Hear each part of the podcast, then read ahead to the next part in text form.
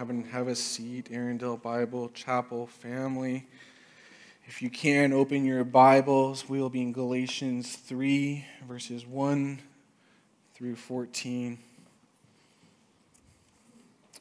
Question I want to begin with today is, who is your family? You just came out of a Christmas season. You think this is a simple answer. Who is your family? In April two thousand eleven, God became, began to change my definition of family. I had recently become a Christian, and I was in a weird place where God had removed many of my old ways of life and began opening up new doors for me. I had begun attending my parents' church, which had about three thousand members. So as you would know, it was hard to create relationships in such a big crowd. But I began to attend a Sunday school class of older adults, since I wanted to learn from a very certain pastor. I really enjoyed his teaching. He very taught, he taught the, the Word of God clearly, and I wanted to learn from him. So I started attending this older adult class. I was probably about twenty-one. Everyone else was in the age of forty or older. And so here's the picture. I'm in this Sunday school class of mostly forty or older. I'm twenty-one. I have no friends because I'm a new believer. But God began to provide. It's very interesting that that April, I, I began to attend a new set of classes in my university. University had about around fifteen thousand students. So what I'm about to say next is obviously only the hand of God. So I began to attend my new class, English three eleven. I sit down, and next thing you know, this guy sits next to me. I look, I recognize him. I'm not, I'm a very shy person, you might not know that. I look again. I recognize him, and I look over and I turn to him and I say, "Are you part of Todd Barnett's Sunday school class?" He looks at me, he goes, "Yeah," like I'm insane. And next thing I know, I asked him some questions, and he said yes. And next thing you know, and within a couple of weeks, we're carpooling together. And eleven years later, he's texting me a picture of his daughter saying, "Say hi to your Uncle Nick." Dominic Collins would become one of my best friends. He was my best man at my wedding. Dominic is an art major. Actually, he's a, a writing art major. I am a baseball player. He is sensitive. I am not. We are the furthest from different people in the world. But that day, God showed me, "I'm going to provide you a family, Nick, that does not connect with your bloodline, but that goes much deeper." What I learned that day in that random class in university is what Jesus told the man questioning why he wasn't spending time with his mom and brothers. And Jesus answers him and says, "Who is my mother? Who are my brothers?" And stretching out his hand towards his disciples, he said, "Here are my mother. Here is my brothers." Again, I ask you this question: who is your family? Today, we are continuing in our series, Images of the Church. And this week, we are looking at the church as the image of the church as a family. Again, remember, we're coming from Galatians chapter three, verses one through fourteen. And I, I, I took this chapter not namely because it's talking about family as much as it's talking about what Paul is calling them to, what defines them, and what their goal is. So this sermon will kind of look at Galatians three and answer three questions. Who are we? What are we? What are we doing? And why do we exist? And the main point of our sermon for today is this: the family of God is connected through the faith in Jesus and made visible through our local congregation of believers that commit to each other for the purpose of edification and evangelism. I'm going to read that one more time. The family of God is connected through the, their faith in the faith in Jesus and made visible through a local congregation of believers that commit to each other for the purpose of edification and evangelism. Who are we? This is our first point. Individuals are individuals that are connected to the family of God by faith in Christ. What are we doing here? We're a local family that we're hoping to help each other thrive. Why do we exist? We're a local family designed to be a picture of God's eternal family. And so today we're going to go into Galatians and we're going to answer these questions. We're hopefully get to understand what does it mean to be family and why we as a church need each other and how Paul shows it through this section of Scripture coming from Galatians. Because Dan has read it, I'm not going to reread the verse, but I will give a little bit more context. The book of Galatians is written to a group of Christians struggling to understand what it means to belong to the family of God. In this section here, Paul is answering that question, what does it mean to be a family member? The Galatian church had mistaken Jewish ritual law for their validation as followers of Christ. But through this text, Paul is arguing that the only validation for one's entrance into the family of God is faith in Christ. And that brings us to our first point. And this is going to come from verses six through ten. Individuals are connected to the family of God by faith in Christ. The Galatian church had believed that these certain identifiers of a Jewish religion were needed to validate their Christian walk. You got to remember that these Gentiles, non-Jewish believers, believed in a Jewish Jewish Messiah. You got to put it into the frame of mind of this first century Gentile. These followers of Jesus were not considered really a different religion of Judaism, but were just another branch at this time. So before coming, before the coming of Christ, if you were a Gentile and wanted to be a Jew, you adhered to a certain number of markers to become a full-fledged Jewish convert, therefore given the ability to worship in the temple. Some of these would be circumcision, following Jewish festivals, eating only a certain type of foods, wearing certain clothes. So when these Jewish, when these Gentile believers believing in a Jewish Messiah are now going, what does it mean to be a part of this family of God? What does it mean to be a part of this Jewish heritage? They're wondering, and these people come in who are Jews and saying, yes, awesome, follow this Messiah, Jesus. But you need to validate yourself to become actually part of the family of God. And if you think about that progression, it's not quite crazy. What does it mean for me? How do I know? Imagine being that, that Galatian believer. How do I know I'm in Christ? How do I know I'm really a believer? We've never, we've asked that question, right? Am I truly saved? And so these, these believers are asking that question. And so these people, yeah, let me, let me give you a couple of answers. Well, if you're circumcised, yeah, if you get circumcised, yeah, you're for sure, like, you're a part of the family of God. Follow these Jewish festivals. Don't eat pork. And so these Galatian believers began to fall for this grace plus works mentality to find their validation of who I am in Christ. And it's not so crazy. Like, we do the same thing, right?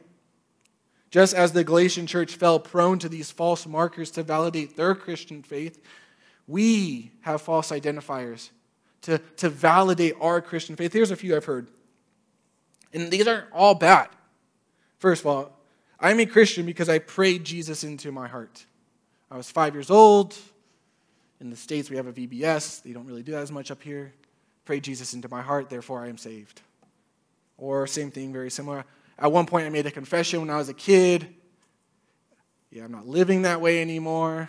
But when I was a kid, I confessed Jesus. I'm saved. I believe in God. I know I'm a Christian because I believe in God. I attend church. How do you know you're a Christian? Well, I attend church every single Sunday. I'm a super Christian, actually. I serve in church every single Sunday. I don't just attend, I serve. Validating. What validates me as a Christian? I serve in church. Or, yeah, I mean, I used to be a really bad person, and now I'm not so bad. How do you know you're a Christian? Well, I wasn't so bad, and now I'm not. And I was bad, now I'm not so bad. All things I've heard. What validates your Christian walk? I, these things, these, these, these validations right here. Or, yeah, I give money to the church. I, yeah, yeah, I give my I give my offering as I need to. That validates my Christian walk. I don't say these to cause to doubt anyone's salvation, but to be honest, we can fool ourselves to, by valid, using these validations of I am a Christian because I do this, and miss the fact that the only thing that validates our walk with the Lord is that, hey, I did, I can't do anything to make myself right with God, but I believe that Jesus did everything for me. In the best case scenario, we miss the rest that Christ provides us because we're so busy working. In the worst case scenario, we actually miss salvation completely. Paul's answer to the problem, Galatian problem, the answer to our problem comes in this verses six through ten. Just as Abraham believed God and it was counted to him as righteous, know then that it is those of faith who are sons of God, uh, sons of Abraham. In the scripture, foreseeing that God would justify the Gentiles by faith, preached the gospel beforehand to Abraham, saying, in you shall all the nations be blessed. So then, those who are of faith are blessed along with Abraham, the man of faith. For all who rely on the works of the law are under a curse. For it is written, cursed be everyone who does not abide by all things written in the book of the law and do them. The problem with the Judaizers, they really didn't know their Bible. They saw law adherence as what brought them into the family of God. I follow God's law, therefore I'm a good Jew, therefore I am in the family. So Paul countered their argument by fact-checking their case. He said, yeah, let me, let me, let me kind of give you a little real, realization of what the Bible really says. Let's look a little further back to our father Abraham. And so he goes back to uh, Genesis fifteen, three through six. And he begins to point us to, yeah, this is what God is really, this is what God said, this is what God is doing. Yeah, you think law adherence was the original plan. It never was.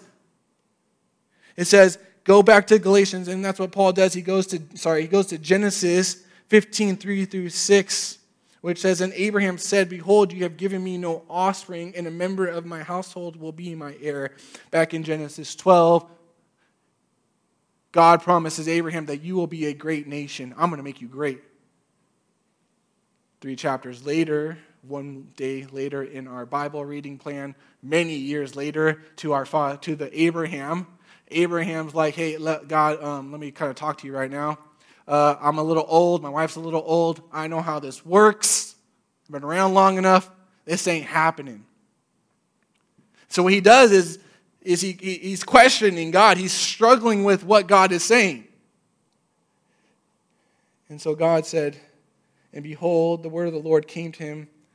This man, talking about um, this man, well, shall not be your heir. heir. Your very own son shall be your heir. And he brought him to the outside of, brought him outside and said, I, I mean, I, I don't imagine, I can't imagine how that would feel. Brought him outside and said, look toward the heaven, the number of stars, if you are able to number them, so shall, shall your offspring be. I'm old, God. My wife's old. We can't have kids. You made a promise. You're going to keep your promise. God says, look up at the sky. Look up at the sky. Those stars, your kids are going to be more than that. And we stand here right here today, thousands of years later, as those stars in the sky that have outnumbered. That is massive. I love what J B Fesco says about this. Abraham's declaration of righteousness. The declaration of Abraham's righteousness in Genesis fifteen six is stunning, even breathtaking. Why? Because the whole Abrahamic narrative makes it clear that Abraham was sinful. We should not dismiss the fact that Abraham doubted God in verses two and three. And right afterwards, in the next chapter, Abraham and Sarah sinfully concocted their own method to bring about God's promise, which involves using Sarah's handmaid Hagar as a surrogate wife.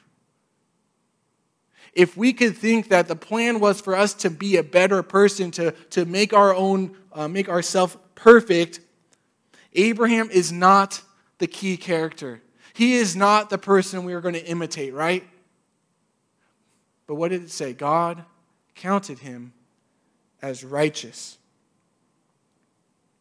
God counted him as perfect.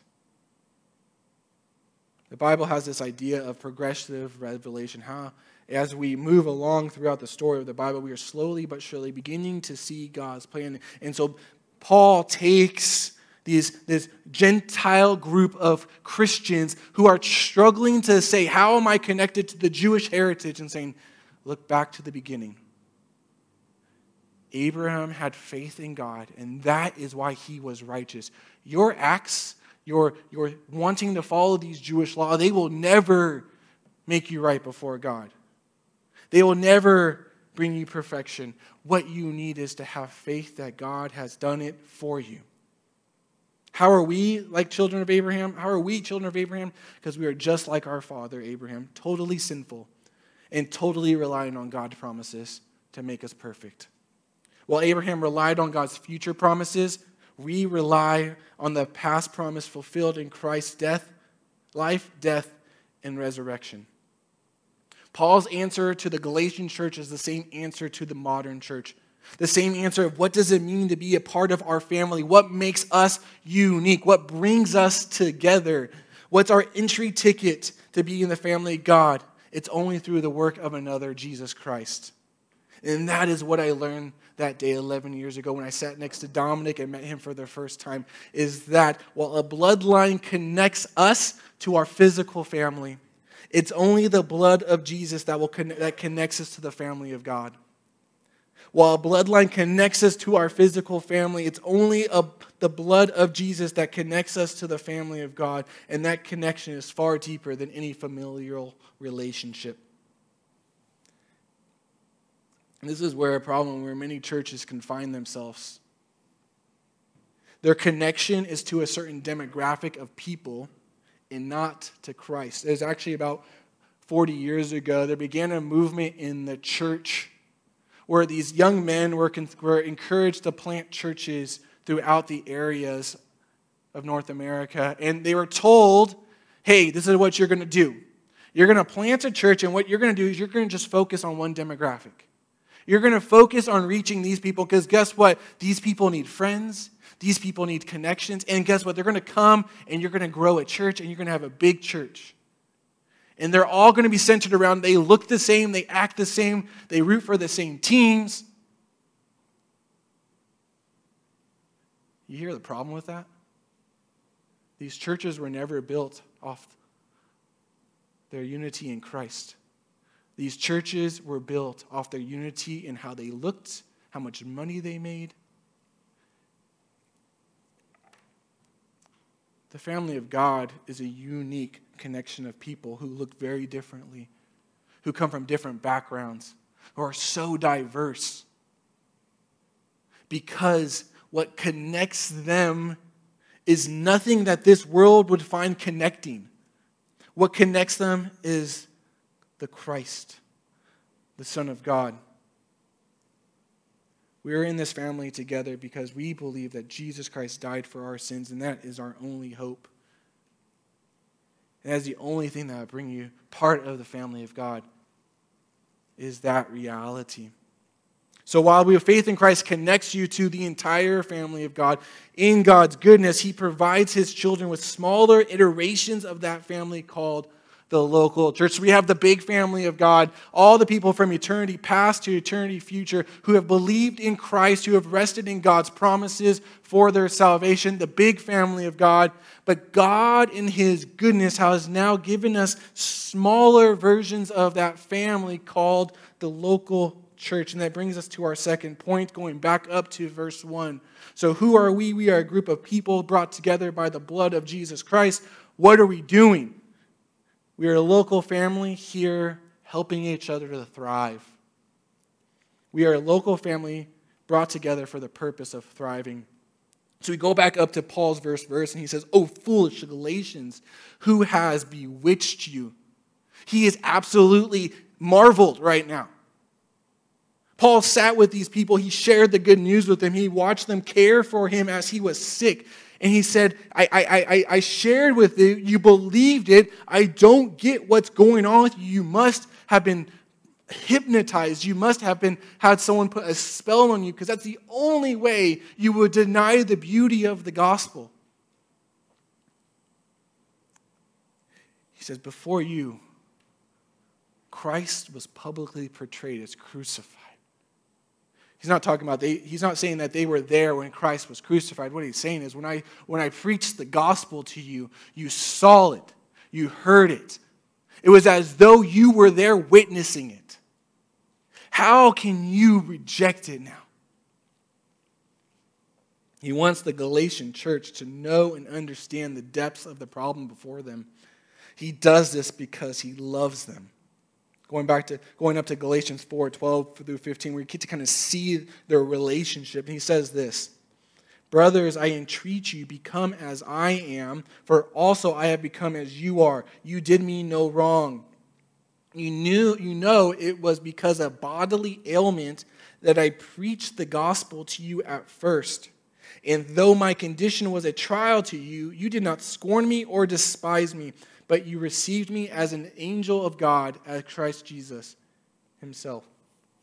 What then has become of your blessedness? For I testify, if it possible, you would have gouged out your eyes and given them to me."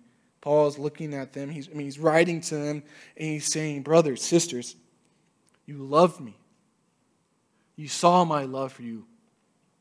I don't get where you have gone. I don't know what convinced you to go down this path. And this is uh, we see this a lot of Paul's letters, especially in the life of the Galatian church. Paul could Paul could witness the faces. He can hear the singing of the songs on a Sunday morning as they worshiped God. He could remember them caring for him in his sickness. And so when he looks to them and he speaks to them as family members, asking them, "Why have you wandered away from the faith?" And in those memories, he fears that's that what they might become. Only memories.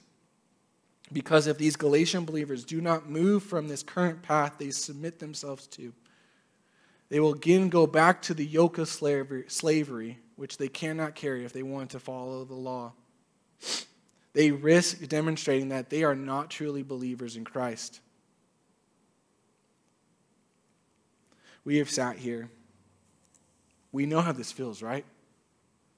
If you've been in church longer than ten, fifteen years, you sit here and you know, you can. You have faces when I say this that come to your head of a brother or sister, that uh, a person that you at one time called brother, sister in Christ, and now they no longer walk with the Lord. And it, your heart wells up. It's heavy. And you're like Paul and you're wondering what, what happened. We forget how sinful. Sinful, I mean, how sinful sin is. We forget how deceitful sin is. We forget how, how it, it messes with the mind and it confuses. And that's why Paul says it's like a curse is on you right now. Why don't you get this? And, and Paul, throughout his letters, uses this familial terminology when he speaks to the different churches, because he loves them and he has a desire to see each one of those believers thrive in their walk with the Lord, that they might finish the race well. Paul, in his in his different letters, uses the term brother over one hundred thirty times. We see this in Romans sixteen one as he finishes up the letter. He says, "I commend to you what? Our sister, Phoebe, a servant of the church at Cenchreae. Verse Romans sixteen thirteen. Greet Rufus. Interesting name. Chosen in the Lord. Also his mother. Then what does it say? Who has been a mother to me as well. Here in First Corinthians seven fifteen, but if an unbelieving partner separates, let it be so. In such cases, the brother or sister, he, he, he, in a very sensitive situation, he says the brother and sister is not enslaved. God has called you to peace. Paul uses this terminology, brother, sister, mother, father, to show his love for them, his connections to them. We go down to the familiar relations that he wants us to see. First Timothy five, one through two. Talking to Timothy as he, as he wants him to see how to talk to different people in the church. He says, do not rebuke an older man, but encourage him as you would a father, younger men as brothers, older women as mothers, younger women as sisters in all purity. Titus two, four through five. So train the young women to love their husbands and children, to be self-controlled, pure, working at home, kind and submissive to their own husbands, that the word of God may not be reviled. Hey, Timothy, first of all, when you talk to someone, understand how to speak to them. If they're older than you, if there's an older man, speak to him as you would speak to your father. Older women, speak to him as you would speak to your mother. Those, those girls there, the women, the young women there, speak to them like you're your sisters.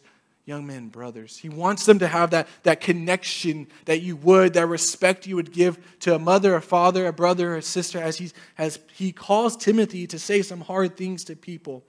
And in Titus two, four through five, Paul is talking to the pastor Titus and saying, the women in the church, older women, train younger women to what it means to live in the faith. What does it mean to be a faithful woman of God? How do you know? Well, someone taught you, right?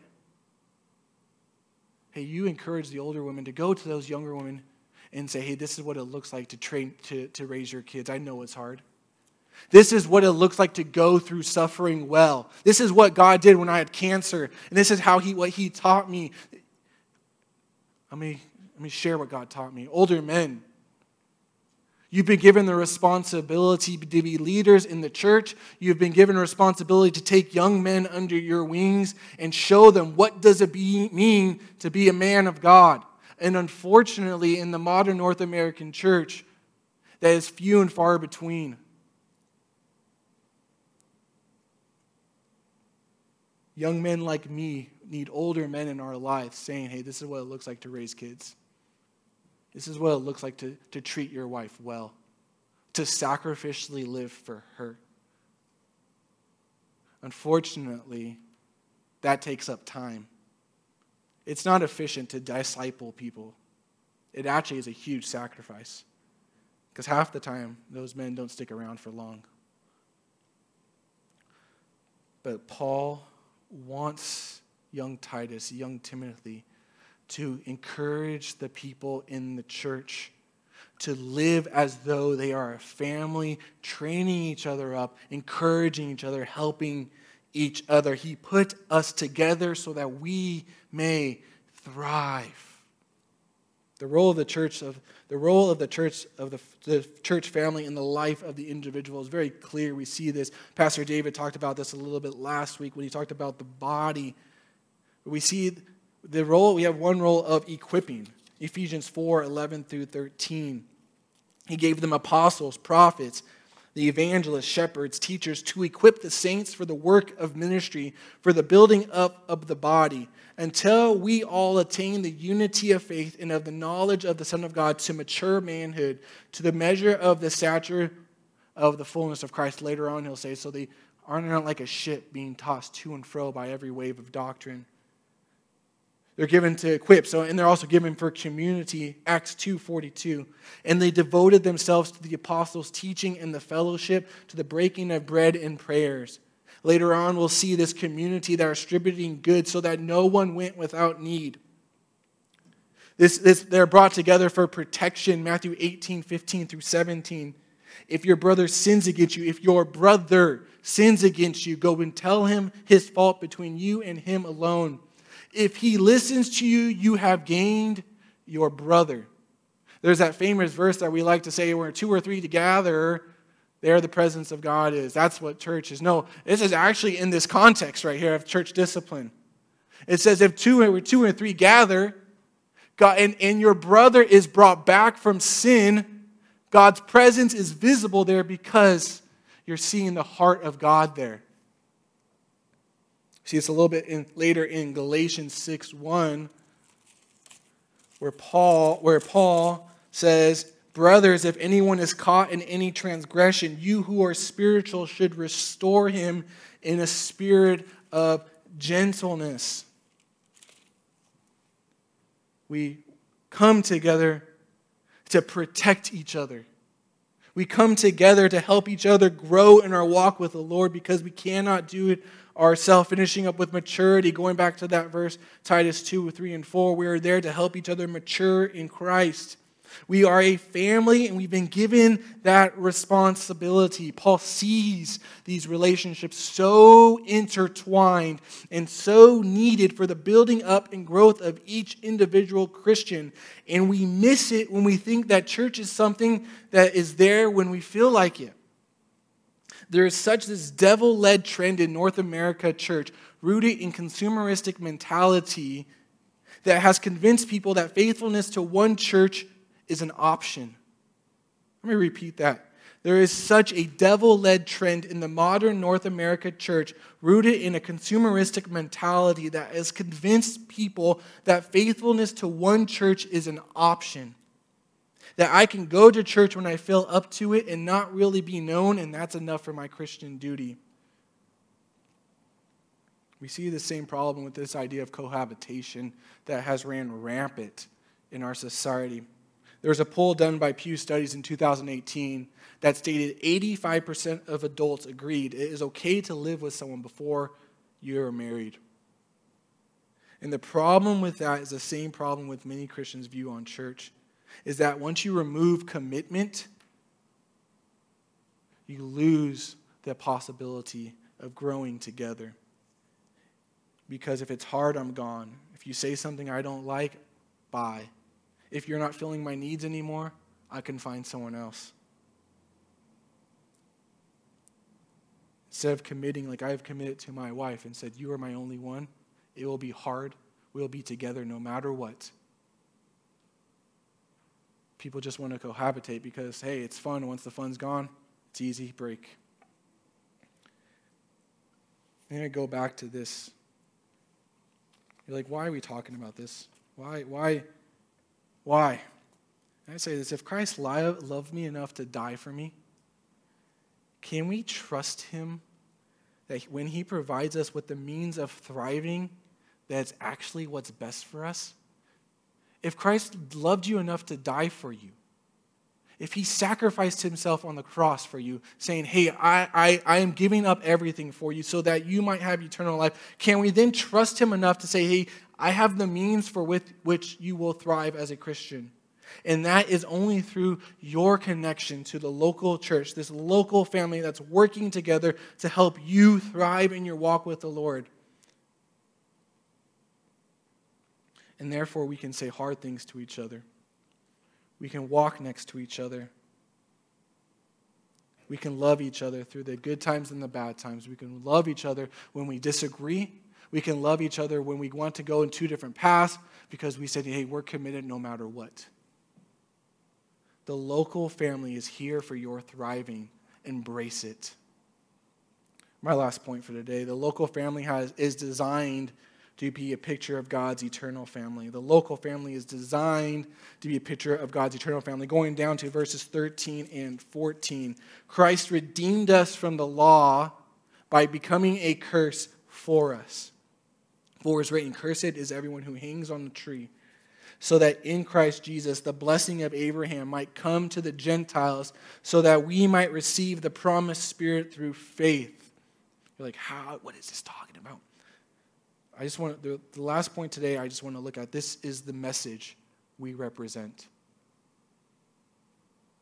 This is the message that we as Erindale Bible Chapel are here to show to this community of Erindale, to show to the community of Mississauga. Christ redeemed us from the law. He laid his life down so that I might live. And that is our only truth. That is what connects us. That's what makes us family. And that's what's going to allow us to commit to each other no matter what. God has ordained this local church to be a billboard for the world to know him in the work of his son on the cross. It's very interesting with billboards. My wife, um, when she moved to the States, she let me know that in the States, there's a lot more billboards than here in Canada, which is true. I, I see some nods. If you're going down like to, through Ohio in the middle of nowhere, there is billboard, billboard, billboard. Well, at this one time, when Emily and I were traveling um, to go to our, uh, when I was a youth pastor at this small church in Kentucky, we would go past this billboard of this guy called The Hammer. He was a lawyer. Just letting you know. He was a lawyer, and he had the hammer, and he had this big, massive, like the picture, the billboard was him. He was a massive dude on this billboard. But the restaurant I worked at during the time, guess what? Guess who always came in for lunch? The Hammer. And he was like five foot four. Little guy. But he represented himself in a certain way. It was a lie. His billboard showed one thing. He wanted to present himself. How do we present ourselves to the community? If we have this message, as Paul says, in jars of clay, and our eternal family, our family, our, our local family is there now as a billboard to Erindale, to this, this city of Mississauga, what do we show people? As a local church, we provide this picture of the eternal family in heaven. We're doing this in three different ways. First way is we proclaim with our words. We, we proclaim with our words, going back to Matthew twenty-eight, eighteen through twenty. And Jesus said to them, all authority in heaven and on earth has been given to me. Therefore, go and make disciples of all nations, baptizing them in the name of the Father, Son, and Holy Spirit, teaching them to observe all that I have commanded you. And behold, I am with you always to the end of the age. We are a billboard for God by the words we use to people, how we share the gospel, what it means to be a follower of Christ. What does it mean? What is God doing in my life? We are a billboard by proclaiming words. We are a billboard by proclaiming how we interact with one another. Our interactions say a lot. This is coming from John thirteen thirty-five. By all, by this all, people, by this all people will know that you are my disciples if you have love for one another. A guy named Edward Clink wrote a book on um, the local church, and this is an expert on this passage right here that he says, in this way, love becomes both a character trait and an identity marker of the church. Just as a city on a hill cannot be hidden or a lamp prevented from sharing its light, so does the church become a living display of the love of God for the world. In this way, the church's inward ministry participates with its outward ministry. How are we a billboard? How we love each other. How we sacrifice for one another. How we forgive one another. Have you ever been hurt by someone in church? I know I have. When we forgive them. Not forget. There's a difference between forgetting and forgiving. Forgetting says, hey, we're not going to talk about this, and we're just going to put it off to the side. That never actually solves anything. We've been there, right? When you're young and married, hey, we're just going to try to forget about this. You learn you have to talk through it. We show the world what it means to be a follower of Christ by our actions towards one another. Finally, we proclaim we are a billboard with our ordinances. It's kind of a weird one, coming from First Corinthians eleven twenty-six.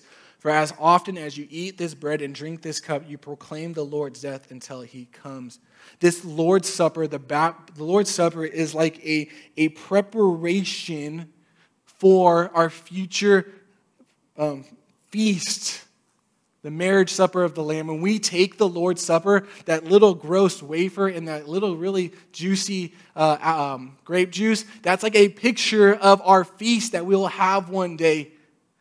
with all Christians from all eternity, with Jesus at the front of the table, and we're worshiping, eating, joining each other, enjoying his presence. That, that is one picture of that future feast. And we are a billboard for Christ as we take that together. We are a family through the blood of Jesus Christ. We are a local family that is there to help us thrive. We are a local family to be a billboard to our community. So what now? What do I do? First of all, don't find yourself estranged from the local church. You can't walk on this walk on your own. You cannot do the Christian walk by yourself. You need each other. As older believers, your responsibility is to help younger believers in their walk. Younger believers, your responsibility is to find an older believer and say, hey, let me follow you. Let me bug you for a little bit. That's why I love Pastor David. I get to go bug him. And he gets, and I get paid to do it, and he gets paid to do it. And sit there and talk to him and see his humility. See how God's worked in his heart. See how him and his wife have worked through things. That's why I love talking to Ross. I can sit there and just sit and talk to him and say, hey, what's going on? This is what we're going with. That's how I think through this. And Ross would just walk you with it. Walk through it with you. That's what we do. That's a family. Don't estrange yourself from the local church. Be okay to embrace the beauty of diversity within the family. This is what Russell Moore says. What would it mean if we took the radical notion of being brothers and sisters seriously? What would happen if your church saw an elderly woman, which no one would confuse with cool, on her knees at the front of the church praying with a body-pierced fifteen-year-old anorexic girl? What would happen if your church saw a millionaire corporate vice president being mentored by a minimum wage earning janitor? Because both of you, all of you know that the janitor is more mature in Christ. What would that mean? That's the beauty of diversity in the church. It's not about how much money you make. It's not about how you look. It's about your walk with the Lord, and we're doing this together. So what now? Fight the good fight of unity that we have in Christ. We fight for unity. God has given us unity. We have unity. We fight for it too, because we are sinners in a broken world, and we will disagree. We will disagree on COVID. We will disagree on masks. We will disagree on different aspects of church, but we can come together and be unified, because we are not, the thing that connects us is much deeper than any aspect of, the, of this world. What connects us is Christ. Finally, embrace the church as the tool God has given you to thrive. You will not thrive in the Christian life without the church. You need each other. We need each other. As a church, we provide many opportunities for this. First of all, we have prayer meetings.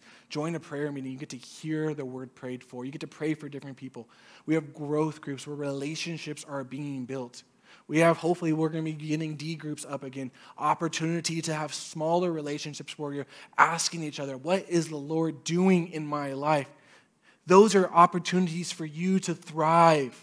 They're not time wasters. Take advantage of them.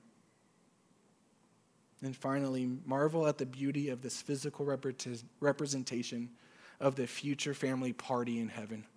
We right now, we stand, we sit here as a future representation of the party we will do one day as we sit before our Lord and Savior, Jesus Christ. That's why we congregate together, is to encourage each other, edify each other, and to, and to take, have this picture of a future party that we will have before our Lord. As a family, we understand that we are brought together only through the finished work of Jesus Christ. Nothing else needs to connect us but that truth. We are connected to brothers and sisters around the world and from the beginning of time through our faith in God, his work for us through his Son. Embrace being a part of that family of God, especially in this local iteration called the family, called the local church. God has provided it for you so that you may thrive and so that world will be brought to know him. Let me pray. Father, we come to you. We come to you knowing and believing that we can only be a part of your family through the blood of Jesus Christ. Nothing else brings us together. Father, you have given us each other. You have given us each other to thrive. Lord, may we believe that. Our hearts are hardened, God, and we so often believe we can do this walk on our own, and I pray that you would destroy that, that heart of pride. Help us to see our need for each other. Finally, God, may we be lights in this community. May our billboard shine bright as we honor you, as we make much of you, and as we love each other through the hard times, through the easy times, through the fun times, and through the annoying times. Our unity is rooted in Christ and nothing else. May we shine in the city of Mississauga, in the village of Erindale, because of our love towards one another. Lord, we pray this in your Son's name. Amen.